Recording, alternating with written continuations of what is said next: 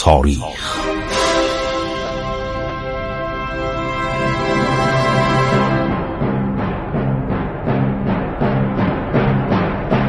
کاری از رادیو جوان.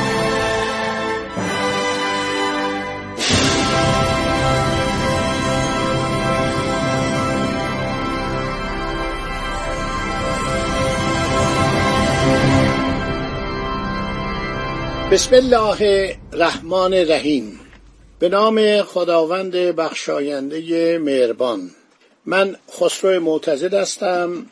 در برنامه عبور از تاریخ با شما صحبت می کنم شنوندگان عزیز در برنامه گذشته سلطنت محمد شاه رو به پایان رساندیم. اما مطالبی در خصوص این چهارده سال سلطنت محمد شاه که فقط نه ماهش صدارت اعظم ایران با مرحوم ابوالقاسم قائم مقام بود و بعد محمد شاه رو کشت. مطالبی هست که ما قبل از اینکه سلطنت طولانی ناصرالدین شاه رو شروع کنیم باید به عرض شما عزیزان برسانیم. به نظر من لازمه که شما این مسائل رو بدانید. نکاتی پیدا کردم در سفرنامه رضا قلی میرزا نایب الایاله نوی فتلیشا و پسر حسین قلی میرزا فرمان فرما والی فارس. نوشته از هنگام حرکت محمدشاه از آذربایجان تا پنج ماه توقف در دارالخلافه تهران قائم مقام به اقتدار گذرانیده.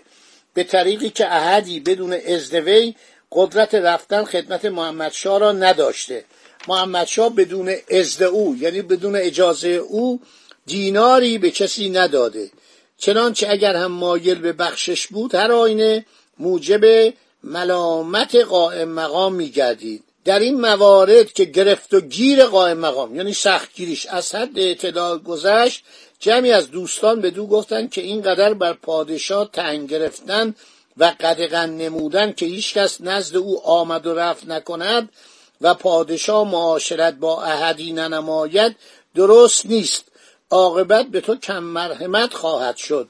در جواب گفته بود که این امور سلطنت را پادشاه درست مطلع نیست چون که اول دولت است. میترسم غافل شوم و قفلتی به هم رساند و کارهای پخته خام گردد. دلم به جهت زحمتهای خودم خواهد سوخت. همون ماجرایی که قوام السلطنه با محمد رضا پهلوی داشت.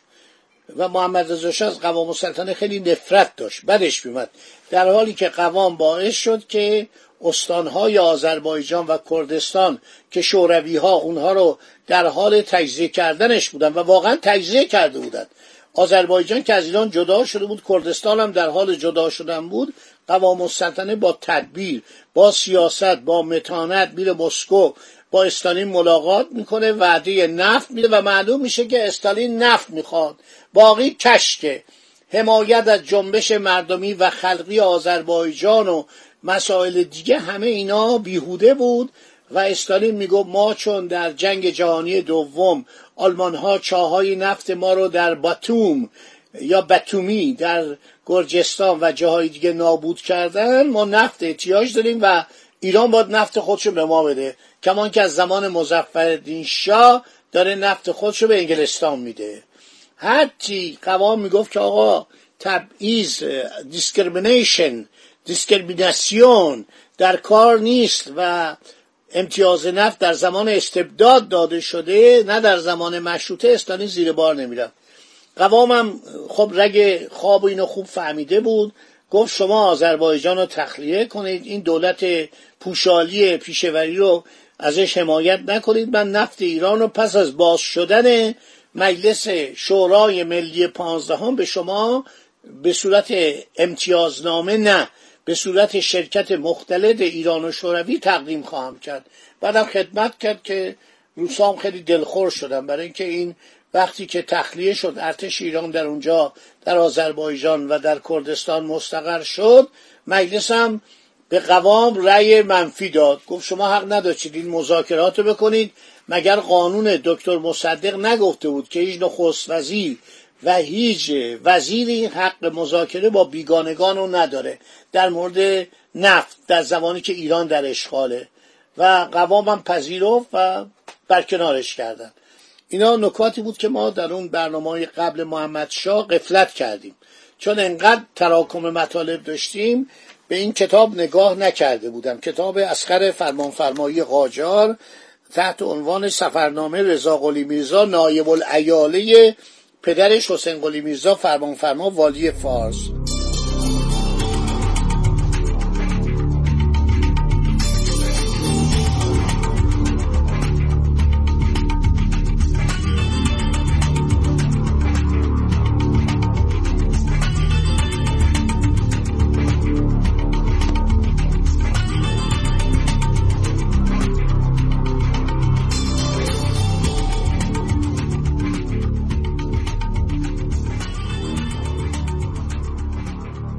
باری پادشاه را از رفتار قائم مقام کینه در دل به هم رسیده روز به روز بر کینه میافزود و او به رفتار خود برقرار بود. ما اینا رو گفتیم مرگ قائم مقام کشتنشه ولی این نکات جالبه. اینا رو من از نظر این داخته بودم. اصلا جور دیگه داره روایت می‌کنه. با اون روایت که ما داریم که محمد شاه قائم مقام احضار کرد که به باغ نگارستان بعد اونجا آنقدر نگرش داشتن خفش کردن این فرق می‌کنه. این یه جور دیگه داره میگه. باری پادشاه را از رفتار قائم مقام کینه در دل به هم رسیده روز به روز بر کینه میافزود و او به رفتار خود برقرار بود تا اینکه به تحریک میرزا آقاسی ایروانی مچول النسب عرض شود که قبلا به اصطلاح معلم محمد شاه بود و یه آدم جالبی نبود آدم کم سوادی بود اینطور که میگن. سواد عربی نداشت سواد قرآنی نداشت و خودشو جا زده بود به عنوان یه آدمی که به اصطلاح صاحب اطلاعات دینی هستش. بعد طبعه روسیه بود. بعدها که ایروان قبلا در زمان عباس میرزا از ایران جدا شد این بعدها وقتی سلطنت که قرار شد ناصر شاه بیاد این از ترس خودش می‌دونست که ناصر شاه ممکن اینو اعدام کنه. از بس دزدی کرده بود. از بس کارهای خطا کرده بود. این بود که به سفیر انگلیس و به سفیر فرانسه و به سفیر مخصوصا روسیه نامه نوشت که من طبعه عرض شود که دولت بهیه روسیه هستم. برای اینکه ایروان دیگه جزو ایران نیست. منو ایرانی ندونید. مجمل از مفصل این که میرزا آقاسی ایروانی مردی دیوانه و شریر مطلقا عقل در سرش جای نگرفته. با اینکه میرزا آقاسی مثلا کسی بود که قائم مقام که دشمن این شاهزادگان بود از بین برداشت این شاهزاده قاجار ببینید شرفش و به اصطلاح اون واقع بینیش ببینید چی داره می نویسه مجمل از مفصل این که میرزا آقاسی ایروانی مردی دیوانه و شریر مطلقا عقل در سرش جای نگرفته. با وجود عدم عقل افلاتون حکیم را طفل دبستان خود محسوب نداشته و فاسد العقیده که به هیچ وجه از مبدع و معاد تصوری نمی نمود از عرفانیت فقط به اسم تصوف قناعت و دعوی این مرحله را به قانون سوفستایی کفایت می‌دانست. در بعد به حال از اجامر و اوباش ایروان محسوب می‌شد. یعنی اصلا این آدم حسابی نبود که دستار بر سر خودش بزنه. به تقریبی در سن جوانی با محمد شاه مجالس و شاه را در عدم امتیاز که مختزی سن است تسخیر نمود. جوان بچه که بوده این معلم سرخونه شده. اعتقادی تمام شاه را به وی به هم رسید. در نهایت ارادت حال در خدمت جناب میرزا کوتاهی و تغافل نمی نمود در این وقت که فیض پروردگار و الطاف حضرت جباری یعنی خداوند اسباب و سبب من حیث لا یتحسب یعنی حساب نشدی انقدر زیاد بوده اورنگ خسروی و دیهیم فرماندهی و قسمت دارایی را محول به او داشته بود بیشتر باعث اعتقاد شاه درباره آن مرشد گمراه گشته. گفته بود که تو به سلطنت می‌رسی. پیش بینی کرده بود میگن این پیش بینی رو برای بیشتر شاهزادهای قاجار کرده بود.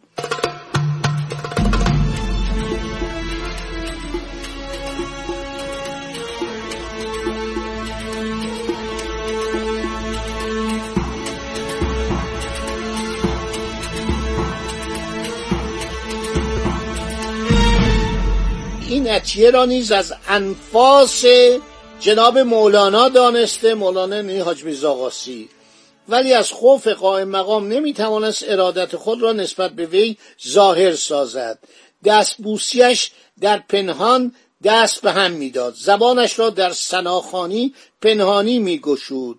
عاقبت وفور ارادت و کسرت نیاز شاه را بران داشت که در حق مولانا حاج میرزا خدمتی شود. مستوفیان را روز ام فرمودند که رقم 300 تومان وظیفه به اسم جناب میرزا از دفترخانه گذرد. نوشت 300 تومان به این عرض شود که ماهانه بدید. به نظر قائم مقام که رسید مهر رقم برداشته رقم را پاره کرد. نامه را پاره کرد. گفت با 300 تومانی که به میرزا آقاسی دیوانه می‌دهم می‌توان سی نفر سرباز گرفت که مبلغی به کار نوکری آید. ببین اینجا در نامه کلمه سرباز به کار برده. کلمه سرباز در ارتش شود عباس میرزا متداول شد. وقتی که فرانسوی اومدن معادل مثلا کلمه سرباز فرانسوی اومدن یک کلمه ایرانی درست کردن به نام سرباز. این کیفیت که به عرض شاه رسید که گفته 300 تومن و پاره رو کرد فرمان پاره کرد گفت بی خود این فرمان رو داده. میزاقاسی نیز محرک کردید. فساد کار قائم مقام را به زبان ارشاد و بیان زلالت نهاد. برگشت که قربان شما دستور می‌دید 300 تومان به من حقوق ماهانه بدن ایشون پاره می‌کنن. این می‌خواد شاه بشه. یه سکه هم زده به نام شاهنشه انبیا محمد. این منظور شما نیست. این منظورش محمد پسر خودشه. این می‌خواد سلسله رو براندازه. این فکری بود که شاه در مورد قوام السلطنه می‌کرد که میترسید قوام السلطنه رئیس جمهور بشه. قوام السلطنه پیرمرد هفتاد و چند ساله چه عوض رئیس جمهوری داشت؟ یا در مورد مصدق می‌کرد. میگو مصدق می‌خواد رئیس جمهور بشه. اصلا مصدق چنین فکری نداشت. مصدق میگو قربان اطراف شما رو یه عده آدم های ناجور گرفتن مثل والازد اشرف مثل مادر علا که اینا هر شب با انگلیسی ها میشنن جلسه می‌ذارن. با یه سری از نوکران انگلیس جلسه می‌ذارن. شما اصلا چه لزومی داره که اولی حضرت این کارو بکنن والا حضرت اشرف این کارو بکنن؟ کسایی در اطراف دربار هستن دارن توطعه می‌کنن منو ور دارن کار نفت و دوباره بدن به انگلیسیا این حرفایی می‌زد شاه از این بدش میومد در که تاریخ ثابت می‌کنه. تاریخ هیچ چیز رو فراموش نمی‌کنه. درآمد نفتی که این مملکت از سالهای 1335 به بعد 34 35 به این عظمت رسون. این همه ساختمان ها شد این همه اصلاحات شد این همه کارخانه ها شد. این این از مالیات مردم نبود. کسی مالیات نمی‌داد که. جمع مالیات ایران در زمان دکتر مصدق سی میلیون تومان بود. این از پول نفت شد. از سال سی و چهار به بعد که دیگه کنسسیون اومد و کم کم قیمت نفتم زیاد شد کشور دارای ثروت شد که ما تا سال 39 500 میلیون دلار از پول نفت به دست می آوردیم محمد رضا در یکی از سخنرانیاش گفته بود گفت ما در شهریور 20 4 میلیون لیره. 4 میلیون لیره در سال 1120 در سالهای 1332 تا 1339 500 میلیون دلار شد. خب دوستان عزیز این قسمت از برنامه تموم شد. من اینا رو گفتم حتما بدانید که یه نکته جالبم نمی‌دونستم خبر نداشتم. فکر کردم مرگ قائم مقام بی سر و صدا بوده. در حالی که شاهزاده رضا قلی میرزا نایب الایاله میگه شورش شد. وقتی که قائم مقام رو کشتن شورش شد. اینا رو تو برنامه آینده براتون میگم. چند تا مورد دیگه در مورد محمد شاه هست. که اینا رو که گفتیم میریم به طرف ناصر شاه. دوران سلطنت ناصر شاه. خدا نگهدار شما باد.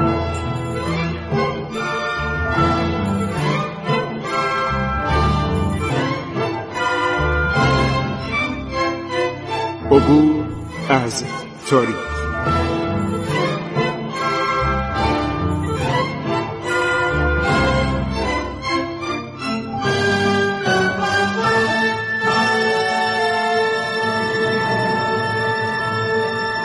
ایران با شکوه.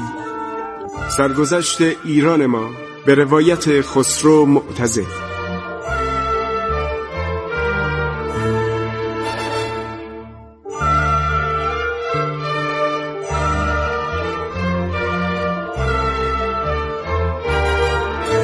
عبور از تاریخ با رادیو جوان.